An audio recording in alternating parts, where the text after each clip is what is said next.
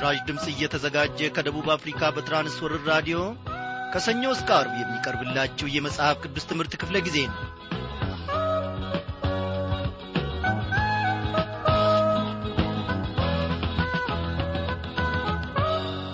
ባለፉት ቀናት እግዚአብሔር አምላካችን በእውቀቱና በጥበቡ ከማያልቀው በረከቱ እያካፈለን ለዚህች ሳምንት መጨረሻ ደግሞ እንድንበቃ ፈቃዱ ሆኗል እግዚአብሔር ለዘላለም እየተመሰገነ ይሁን። እግዚአብሔር ማዱ አይነትፍም አለቀ ደረቀ ሳሳ ምን ይሻላል ተብሎ ደረታ አይመታለትም ዘዴም አይፈለግለትም። እግዚአብሔር በረከቱ ሁልጊዜ ሙሉ ነው። የእግዚአብሔር ቸርነት የማያልቅ ነውና እነሆ ወደ እርሱ ተጠግተን እኔና እናንተ ደግሞ ጠገንንና ፈውስን እናገኛለን ታላቅ ስሙ ለዘላለም የተመሰገነ ይሁን። እንደምናመሻችሁ በጌታ የተወደዳችሁ ክብራን አድማጮቼ። ዛሬም ተከታታዩን የማቴዎስ ወንጌል መጽሐፍ ጥናታችንን እንቀጥላለን። በእውነት እግዚአብሔር አምላካችን ቃሉን ቤታችን ድረስ ልኮ እያገለገለን ሁኔታዎችን እየለወጠ የልባችንን ማሳ እያረሰ ፍሬ እንድናፈራ እየረዳን ነው። አዎ ምናልባት ጠላት በዚህ ሁሉ ውስጥ ደግሞ መከራና በሳል ያሳየን ጦሩን አስከትቶ ዘምቶብን ሊሆን ይችላል። ወገኖቼ ያልፋል ይሄም ሁሉ። አዎ እግዚአብሔር በስፍራው ካለ ሁሉም ነገር ያልፋልና ጸጥ ብለን እንቁም።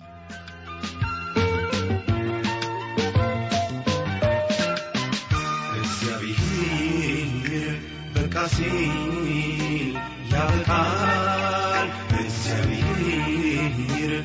በቃ ሲል ያበቃል። ይህ የለቅሶ ጊዜ ይረሳል መከራዬ መቼ አብሮኝ ይቆያል። እግዚአብሔር በቃ ሲል ያበቃል እግዚአብሔር በቃ ሲል ያበቃል እግዚአብሔር በቃ ሲል ያበቃል። ይህ የለቅሶ ጊዜ ይረሳል። መከራዬ መቼ አብሮኝ ይቆያል? እግዚአብሔር በቃ ሲል ያበቃል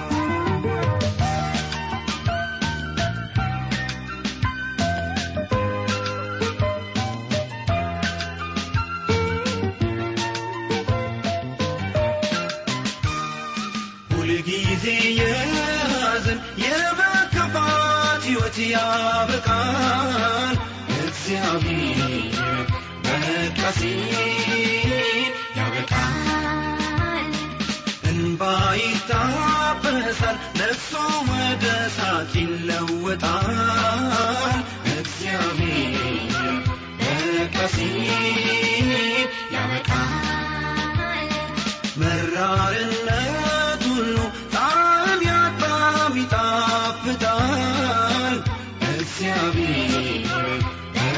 ሲል ያበቃል እርሱ ኤልሻዳይ ስልጣን አለው ሁሉን ያዛል። እግዚአብሔር በቃ ሲል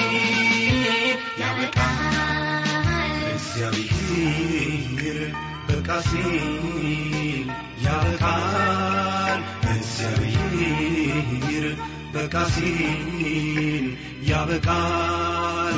ይህ የለቅሶ ጊዜ ይረሳል። መከራዬ አብሮኝ ይቆያል። እግዚአብሔር በቃ ያበቃል። የእስራኤል ታዳጊ እግዚአብሔር አምላካችን ከመከራ ፈጥነ የምታወጣን ልዑል ለዘላለም ስምህ ይባረክ ባሪያዎችን ደግሞ እነሆ ከጠላት ቀንበር ከጠላትም መንጋጋ እግዚአብሔር ሆይ ነጥቀ ስላወጣህን። እግዚአብሔር አባቴና አምላኬ ሆይ በቤትህ ደግሞ እግሮቻችን ይቆሙ ዘንድ ዛሬ ደግሞ ፈቃድህ ስለሆነ ክብር ለስሜ ይሁን እንላለን ምስጋናን እንሰዋላለን። እግዚአብሔር አባቴና አምላኬ ሆይ ጠላት መከራን በእኛ ላይ ጭኖ ሰቆቃችንን እግዚአብሔር ሆይ እያጠነከረ ከጊዜ ወደ ጊዜ እንዲብስ እያደረገ ሊያንበረክከን ይፈልጋል አንተ ግን ፈጥነ እግዚአብሔር አምላኬ ወይ ልጆችን ስለምትታደግ መፍትሔም ስለሆንከን ክብር ለስሜ ይሁን። እግዚአብሔር ሆይ በቀረው የሕይወታችን ዘመኔ ደግሞ አሁንም የልጅህን የጌታ የኢየሱስ ክርስቶስን የመስቀል ፍቅር ፊት ለፊት እያየን እንድንራመድ አበሳችንን መከራችንን ሰቆቃችንን እንድንረሳ እግዚአብሔር አምላካችን ሆይ ቃልህን በልባችን ውስጥ እግዚአብሔር ሆይ ሰውረ እነሆ እንድታቆመን እንለምንሃለን። በዚህች ምሽት የምንማረውን ቃልህን ምባርክልን አስተማሪውን መንፈስ ቅዱስ ልከ ደግሞ እግዚአብሔር አምላካችን ሆይ ማወቅ የሚገባንን ነገር እንድታስታውቀንና እንድትናገረን እንድታስተምረን እንለምንሃለን። በጌታችንና በመድኃኒታችን በኢየሱስ ክርስቶስ ስም አሜን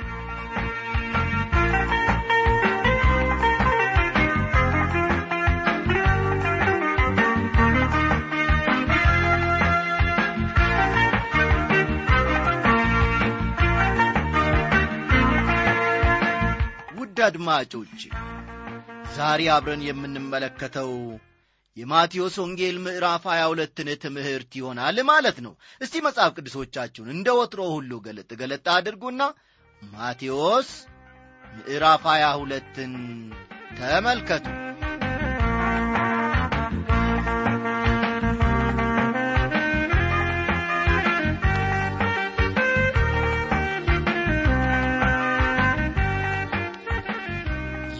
ምዕራፍ አብይ ሐሳብ ወይም መልእክቱ ጌታ ኢየሱስ ስለ ንጉሡ ልጅ ሰርግ የሰጠውን ምሳሌ ከሄሮድስ ወገን ለተላኩ ለሰዱቃውያን ለፈሪሳውያን የሰጠውን መልስና እንዴት እንዳሳፈራቸውም እንመለከታለን። ምዕራፍ 21ን የጨረስነው ታስታውሱ እንደሆነ የሃይማኖት መሪዎች ኢየሱስን ለመግደል እንደፈለጉ በመጥቀስ ነበረ እጃቸውን ሊጭኑበት ሞክረው ነበር በጌታ ላይ። ነገር ግን ሕዝቡን ስለፈሩ አልቻሉም። በዚህም ምዕራፍ እነዚሁ የሃይማኖት መሪዎች ከጌታ ከኢየሱስ ጋር ስላደረጉት የቃላት ግጭት እንመለከታለን። እርሱ በመጀመሪያ ልጁን ስለ ዳረው ንጉሥ ምሳሌ ነገራቸው። ይህም ባለፈው ምዕራፍ ጀምሮት የነበረው ለሊቀ ካህናትና ለሽማግሌዎች የሰጠው ምላሽ ተከታታይ ክፍል ነው። የሰርጉ ግብዣ ምሳሌን ከቁጥር አንድ እስቲ በማንበብ እንጀምር ኢየሱስም መለሰ ደግሞም በምሳሌ ነገራቸው እንዲህም አለ በማለት ቁጥር ሁለት ድረስ ይዘልቅና እንዲህ ይላል መንግሥተ ሰማያት ለልጁ ሰርግ ያደረገ ንጉሥን ትመስላለች ይላቸዋል። ይህ ምሳሌ እኔና እናንተ ለምንኖርበትም ትውልድ የሚሆን መልእክት ያለው ጌታ ኢየሱስ ከሰጣቸው ምሳሌዎች ሁሉ ታላቅ ምሳሌ ነው። ደግሞም የሚለውን ቃል በቁጥር አንድ ውስጥ ተመልከቱ ይህ ቃል ጌታ ኢየሱስ አሁንም በምዕራፍ 21 ቁጥር 23 ውስጥ ለተገለጡት የሃይማኖት መሪዎች እንደሚናገር ያስገነዝበናል። በቁጥር ሁለት ውስጥ የተጠቀሰው ንጉሥ እግዚአብሔር አብ ሲሆን ቁጥር ሁለትም በኋላ ተመልከቱ። ንጉሡ እግዚአብሔር አብ ሲሆን ልጁ ደግሞ ኢየሱስ ክርስቶስ ነው ይህ ምሳሌ በማቴዎስ ወንጌል ምዕራፍ 13 ከተጠቀሰው ምሳሌ ጋር ተመሳሳይነት አለው። ልዩነቱ በማቴዎስ 13 የተጠቀሰው በመጨረሻው ዘመን ስለሚሆነው ሲናገር በዚህ ምዕራፍ የተጠቀሰው ግን ከየዘመናት ሁኔታ ጋር ሊዛመድ የሚችል ጉዳይ ነው። ቁጥር 3 የታደሙትንም ወደ ሰርጉ ይጠሩ ዘንድ ባሮቹን ላከ ሊመጡም አልወደዱም ይላል የታደሙትንም ወደ ሰርጉ ይጠሩ ዘንድ ባሮቹን ላከ ይላል። የተጠሩት እስራኤላውያን ሲሆኑ ባሮቹ ደግሞ በብሉይ ኪዳን ነቢያት በአዲስ ኪዳን ደግሞ የጌታ ሐዋርያት ናቸው። ልብ በሉ። የተጠሩት እስራኤላውያን ሲሆኑ ባሮቹ ደግሞ በብሉይ ኪዳን ነቢያት በአዲስ ኪዳን ደግሞ የጌታ ሐዋርያት ናቸው። ቁጥር አራት ደግሞ ሌሎችን ባሮች ልኮ የታደሙትን እነሆ ድግሴን አዘጋጀው ኮርማዎቼና የሰቡት ከብቶቼ ታርደዋል ሁሉም ተዘጋጅቷል። ወደ ሰርጉኑ በሏቸው አለ ይላል። ምላሻቸው ምን ነበር ትሉ ይሆናል። ምላሻቸውን ከቁጥር አምስትና ስድስት መመልከት ትችላላችሁ። ለእግዚአብሔር ግብዣ የእስራኤላውያን መልስ እምቢታ ነበረ። መልእክተኞቹን ልጁንም ኢየሱስ ክርስቶስን ጨምሮ ገደሉት። ቁጥር ሰባትን ተመልከቱ ንጉሡም ተቈጣ ጭፍሮቹንም ልኮ እነዛን ገዳዮች አጠፋ ከተማዎቹንም አቃጠለ ይላል። ይህ ቲቶ በተባለ ሮማዊ የኢየሩሳሌም ከተማ በሰባ ዓመተ ምሕረት የመጥፋቷን ሁኔታ ያሳስበናል። በዚያን ጊዜ ባሮቹን ሰርጉስ ተዘጋጅቷል ነገር ግን የታደሙት የማይገባቸው ሆኑ ሲል እንመለከታለን ቁጥር ስምንት ላይ። ከዚህ በኋላ የጥሪው አቅጣጫ ሙሉ ለሙሉ ሲቀየር እንመለከታለን ይህም እኛ ከምንኖርበት ዘመን ጋር የሚገናዘብ ጉዳይ ነው። ከቁጥር ዘጠኝ እስከ አስር እንዲሁም ቁጥር አስራ አንድንም ጨምራችሁ ተመልከቱ። የሰርጉ ልብስ ምንድን ነው በዚህ ክፍል ውስጥ እንደምንመለከተው የንጉሡ ጥሪ ለሁሉ ሰው ነው። ነገር ግን ንጉሡ የሚፈልገውን አሟልቶ መገኘት ይጠበቃል። ያ የሰርግ ልብስ ለደህንነት አስፈላጊ የሆነው የኢየሱስ ክርስቶስ ጽድቅ ነው። እዚህ ላይ ልብ በሉ ከቁጥር ዘጠኝ እስከ አስራ አንድ ውስጥ የተጠቀሰው ልብስ ለደህንነታችን አስፈላጊ የሆነው የኢየሱስ ክርስቶስ ጽድቅ ነው። ይህም ጽድቅ ለሚያምኑ ሁሉ የሚሰጥ ጸጋ ነው። ሐዋርያው ጳውሎስ ለዚህ ጽድቅ እንደሚከተለው ተናግሮ ነበር። አሁን ግን በሕግና በነቢያት የተመሰከረለት የእግዚአብሔር ጽድቅ ያለ ሕግ ተገልጧል። እርሱም ለሚያምኑ ሁሉ የሆነ በኢየሱስ ክርስቶስ በማመን የሚገኘው የእግዚአብሔር ጽድቅ ነው። ልዩነት የለምና ይላል። ሮሜ ምዕራፍ 3 ከቁጥር 21 እስከ 2 ያለውን ይመለከቷል። ለሰርጉ የታደሙ ሁሉ ይህ የሰርግ ልብስ እንዲኖራቸው የተገባ ነው። ቁጥር 12 እስቲ እናንብብ። ወዳጄ ሆይ የሰርግ ልብስ ሳትለብስ እንዴት ወደዚህ ገባ? አለው። እርሱም ዝም አለ ይላል። ዝም ማለቱን ልብ በሉ አንዳንድ ሰዎች ኢየሱስን እንደ ግል መድኃኒታቸው መቀበል እንደማያስፈልጋቸው ነገር ግን ከእግዚአብሔር ጋር ተከራክረው ወደ መንግሥቱ ለመግባት እንደሚችሉ የሚናገሩ አሉ። ይሁን እንጂ ወገኖቼ በዚህ ምሳሌ እንደተመለከት ነው ያለ ሰርግ ልብስ የገባው ይህ ሰው የሚመልሰው ነገር አልነበረውም። መከራከርም አልቻለም። ስለዚህም ዝም አለ። ቁጥር 13 ና 14 እስቲ እናንብበው። በዚያን ጊዜ ንጉሡ አገልጋዮቹን እጁንና እግሩን አስራችሁ በውጪ ወዳለው ጨለማ አውጡት። በዚያ ለቅሶና ጥርስ ማፏጨት ይሆናል አለ። የተጠሩ ብዙዎች የተመረጡ ግን ጥቂቶች ናቸውና ይላል የሰርጉን ልብስ የመቀበሉ ጉዳይ የእያንዳንዳችን ፈንታ ነው ወገኖቼ። ነገር ግን ጌታ ኢየሱስ ይህንን ልብስ ሊቀበል ለሚወድ ሰጥቷል። የሰርጉም ጥሪ ለሁሉ ተላልፏል። ንጉሡ እንደሚጠብቀው ሆኖ መገኘት ይገባናል። የኢየሱስ ክርስቶስ ጠላት ሆኖ የሚመላለሱት ሰዎች በተቻላቸው መጠን እርሱን የሚያጠቁበትን የመጨረሻ ሙከራ አደረጉ። ከሄሮድስ ዘንድ የተላኩት በቅድሚያ መጡ። ሰዱቃውያን ደግሞ ተከተሉ በመጨረሻም ፈሪሳውያን ይመጣሉ። ጌታ ኢየሱስም ፈሪሳውያንን አንድ ከባድ ጥያቄ ይጠይቃቸዋል።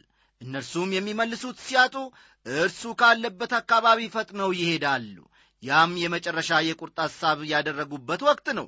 እርሱም በምዕራፍ 23 እንደምናነበው ሲወነጅላቸው እናያለን። ከሄሮድስ ዘንድ የመጡት ለሄሮድስ ግብር መስጠትን በተመለከተ ያለውን ሐሳብ ያውቁ ዘንድ ሊፈትኑት ጠየቁት። ሰዱቃውያን ደግሞ በተራቸው ስለ ሙታን ትንሣኤ ጠየቁት።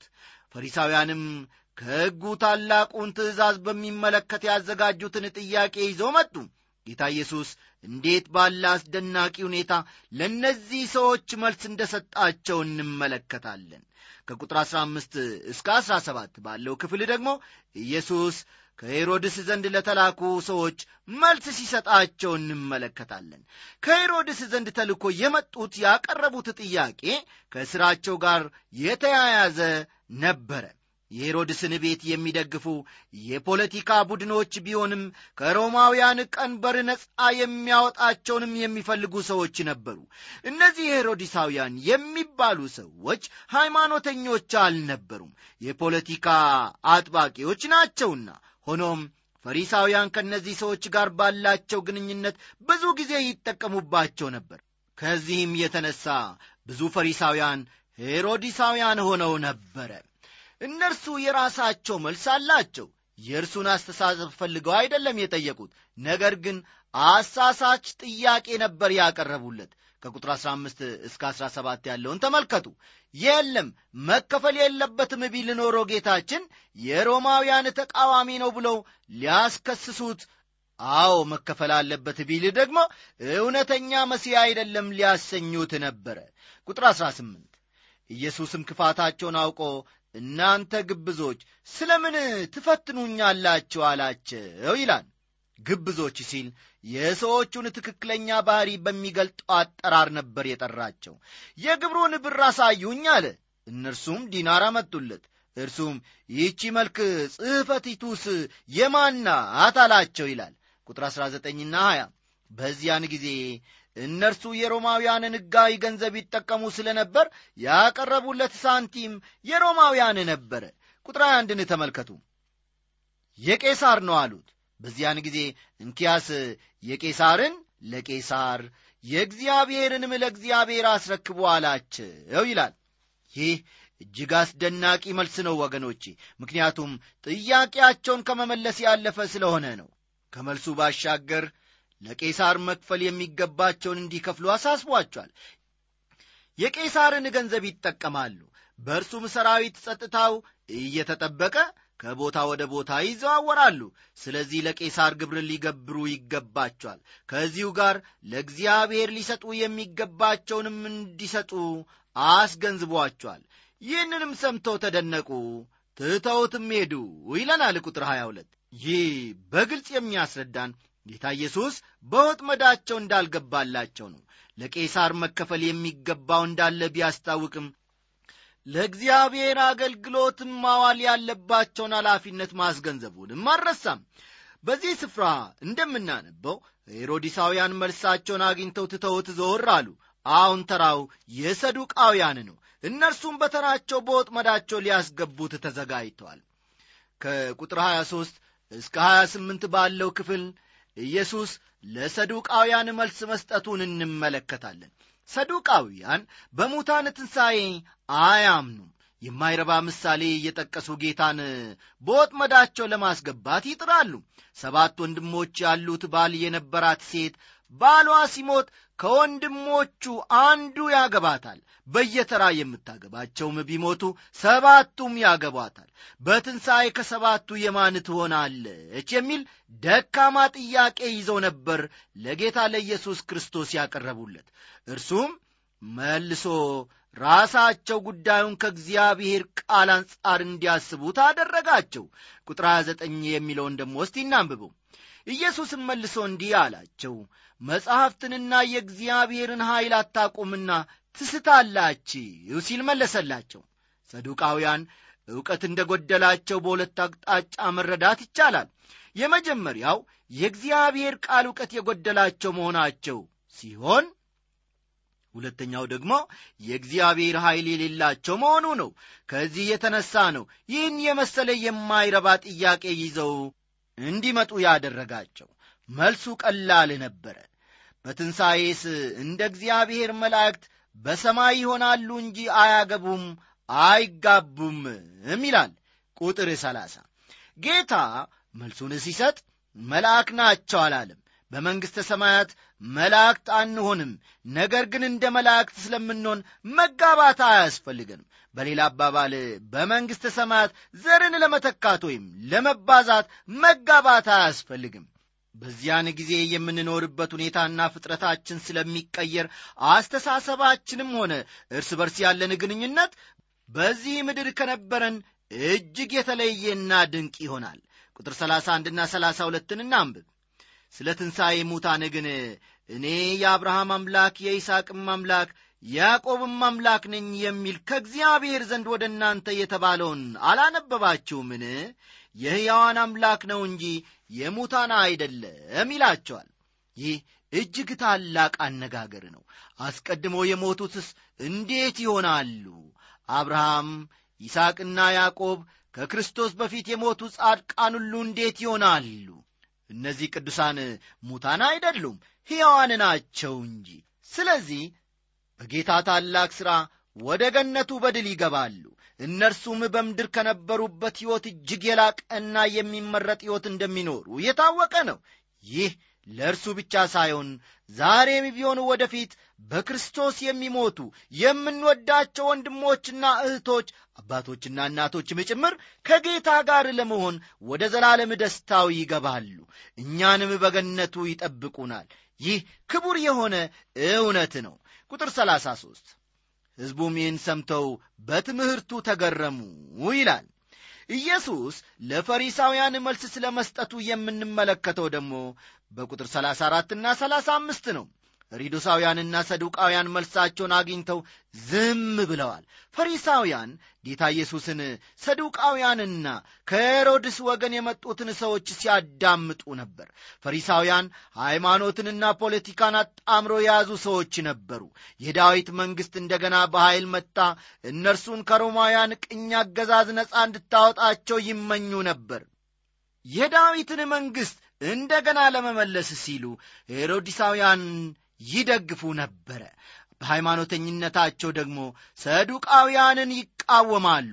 ፈሪሳውያን እንደ ሰዱቃውያንና ሄሮድሳውያን ጌታ ኢየሱስን በወጥመዳቸው ሊያስገቡት ሞክረዋል። ስለሆነም ተወካያቸው አንድ ሕጋዊ የሚያስገርም ጥያቄን ጠየቀ። ቁጥር 34ና 35ን ተመልከቱ። ፈሪሳውያንም ሰዱቃውያንን ዝም እንዳሰኛቸው በሰሙ ጊዜ አብረው ተሰበሰቡ። ከእነርሱም አንድ ሕግ አዋቂ ሊፈትነው ወደ እርሱ ቀረበ ይላል። ፈሪሳውያን በሙሴ ሕግ የተካነ አንድ ሕግ አዋቂ ፈልገው ኢየሱስን ሊፈትኑት ይዘውት መጡ። እርሱም የሚከተለውን ጥያቄ ጠየቀ። መምህር ሆይ ከሕግ ማንኛይቱ ትእዛዝ ታላቅ ናት ብሎ ጠየቀው። ቁጥር 36ን ተመልከቱ። የኢየሱስን መልስ ልብ ብላችሁ ስሙ። ቁጥር 37ና 38 ኢየሱስም እንዲህ አለው ጌታ አምላክህን በፍጹም ልብህ በፍጹም ነፍስህም በፍጹም ሐሳብህም ውደድ። ታላቂቱና ፊተኛይቱ ትእዛዝ ይህቺ ናት ሲል መለሰለት። መልሱን ሲሰጣቸው በዘፈቀደ አንዱን ሕግ መርጦ አልተናገርም። ነገር ግን በዓላማ መርጦ ሁለተኛውንም ጨምሮ መለሰላቸው። ሁለተኛይቱም ይህችን ትመስላለች፣ እርሷም ባልንጀራህን እንደ ነፍስ ውደድ የምትለው ናት ሲል መለሰላቸው። ቁጥር 39 እነዚህን ሕጎች ስታስቡና ከሕይወታችሁ ጋር ስታገናዝቡ ወገኖቼ ምን ያህል ከእግዚአብሔር ክብር እንደራቃችሁ ታስተውላላችሁ። ጌታ ኢየሱስ በጣም ቀጥተኛ የሆነ መልስ ነበር ለዚህ ሰው የሰጠው። ታላቂቱ ትእዛዝ የትኛዋ እንደሆነች ነው የምትፈለገው? ታላቂቱ አምላክን መውደድ ስትሆን የምትከተለው ደግሞ ባልንጀራን ውደድ የምትል ናት ብሎ መለሰለት።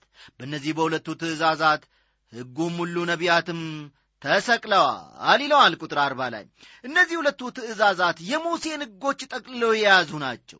የጌታ ኢየሱስ መልስ ግልጽና ትክክለኛ ነበረ። ፈሪሳውያን ይህንን ከልባቸው ቢረዱ በእርግጥ ሁሉም ከእግዚአብሔር ክብር እንደወደቁ በሕጉም መዳን እንደማይችሉ ይገነዘቡ ነበር። ከዚህ የተነሳ መድኃኒት ወይም አዳኝ እንደሚያስፈልጋቸው በመረዳት ወደ አዳኙ ወደ ጌታ ኢየሱስ ክርስቶስ ይመጡ ነበር። ነገር ግን ልባቸው ቅን አልነበረም። ጌታ ኢየሱስ ፈሪሳውያንን አንድ ጥያቄ ሲጠይቃቸው በቁጥር 41 እስከ 44 ባለው እንመለከታለን።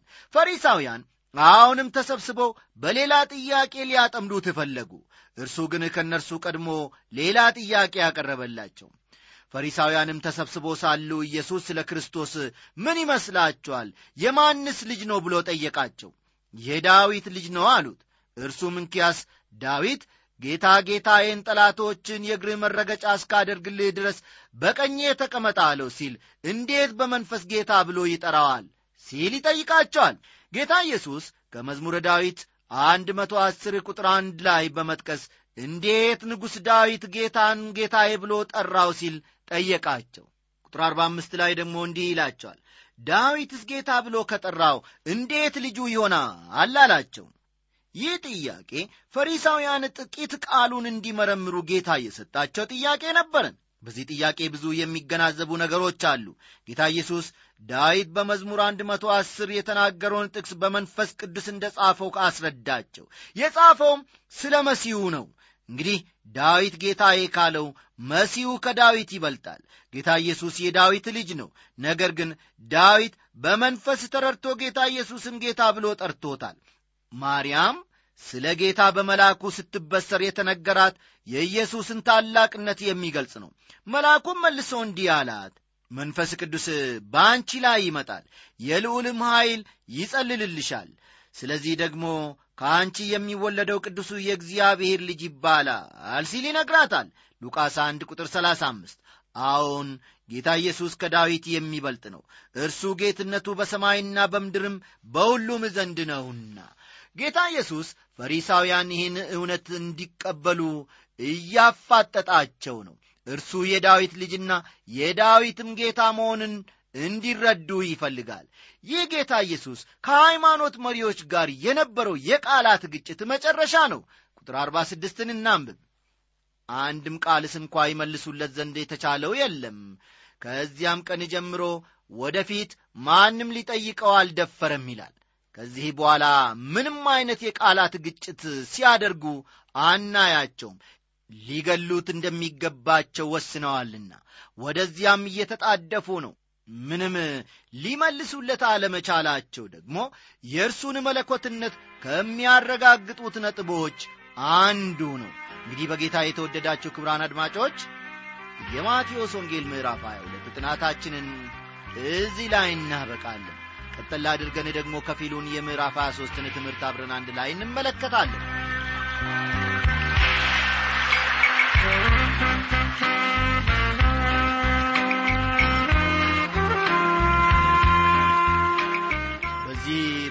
በማቴዎስ ወንጌል ምዕራፍ 23 ጌታ ኢየሱስ ሕዝቡን ከፈሪሳውያንና ከጻፎች ትምህርት እንዲጠነቀቁ ማስተማሩን ጻፎችንና ፈሪሳውያንን ወዮላችሁ እንዳላቸውና ለኢየሩሳሌም ከተማም እንዳለቀሰላት እንመለከታለን። ይህ ምዕራፍ በጌታ በኢየሱስ ክርስቶስና በሃይማኖት መሪዎች መካከል የነበረውን ግጭት ያጠቃልላል ሕዝቡንም ከእነዚህ የሐሰት አስተማሪዎች እንዲጠነቀቁ ያሳስባቸዋል። እነርሱንም በትክክለኛ መንገድ ያወግዛቸዋል። ከአንደበቱ የወጣችው አንዲቷም ቃል በከንቱ አትወጣምና ስለ እነርሱ የተናገረው ፍጹም እውነት ነው። ይህንን ምዕራፍ በጥንቃቄ ስታጠኑ ነፍሳችሁ ወገኖቼ ሐሴት ታደርጋለች። ከቁጥር አንድ እስከ ሁለት ኢየሱስ ጻፎችና ፈሪሳውያንን ስለ ማስጠንቀቁ እንመለከታለን ኢየሱስ ፈሪሳውያንን በግልጽ ያወገዛቸው በቤተ መቅደስ ውስጥ ነበረ። እነዚህ የሃይማኖት መሪዎች በሥልጣን ላይ ተቀምጦ የብሉይ ኪዳን መጻሕፍትን በቁጥጥራቸው ስር ይዘው ነበረ። ሥልጣኑን በኃይል እንዲይዙ ምንም አይነት መብት የላቸውም። ሕዝቡም እውነቱን ይገልጹልናል ብሎ ይሰማቸዋል። በዚያን ጊዜ ኢየሱስ ለሕዝቡና ለደቀ መዛሙርቱ እንዲህ ብሎ ነገራቸው። ጻፎችና ፈሪሳውያን በሙሴ ወንበር ተቀምጠዋል ስለዚህ ያዘዟችሁን ሁሉ አድርጉ ጠብቁትም። ነገር ግን እየተናገሩ አደርጉትምና እንደ ሥራቸው አታድርጉ እያለ ያስጠነቅቃቸዋል። ይህ ማለት እንደ እግዚአብሔር ቃል የሆነውን ትምህርት እንዲቀበሉ ነገር ግን እንደ እግዚአብሔር ቃል ያልሆነውን ሥራቸውን እንዳይከተሉ ማለቱ ነው። ጌታ ኢየሱስ በማዘን የገለጸውን የፈሪሳውያንና የጻፎችን ሁኔታ ከቁጥር አራት እስከ ሰባት ባለው ክፍል ማስተዋል ትችላላችሁ እነዚህ ሰዎች ማዕረግ ኖሯቸው መመላለስ ይወዳሉ በሕዝቡም ዘንድ ታዋቂ ለመሆን ይፈልጋሉ። የሃይማኖት አልባሳትን ለብሰውና ከሕዝቡም ተለይተው የሕዝብን ትኩረት ወደ ራሳቸው ለመሳብ ይፈልጋሉ። ጌታ ኢየሱስ ይህንን ሁሉ ሥራቸውን ነበር ያወገዘው። ዛሬም በየከተማችን በየመንደሩ የሃይማኖት አልባሳትን ለብሰው ሕዝቡን እነሆ ከመጤ ሃይማኖት ተጠንቀቁ እንዲህ በሉ እያሉ ወገኖችን ሕዝብን የሚያስቱ ብዙ ሰዎች አሉ።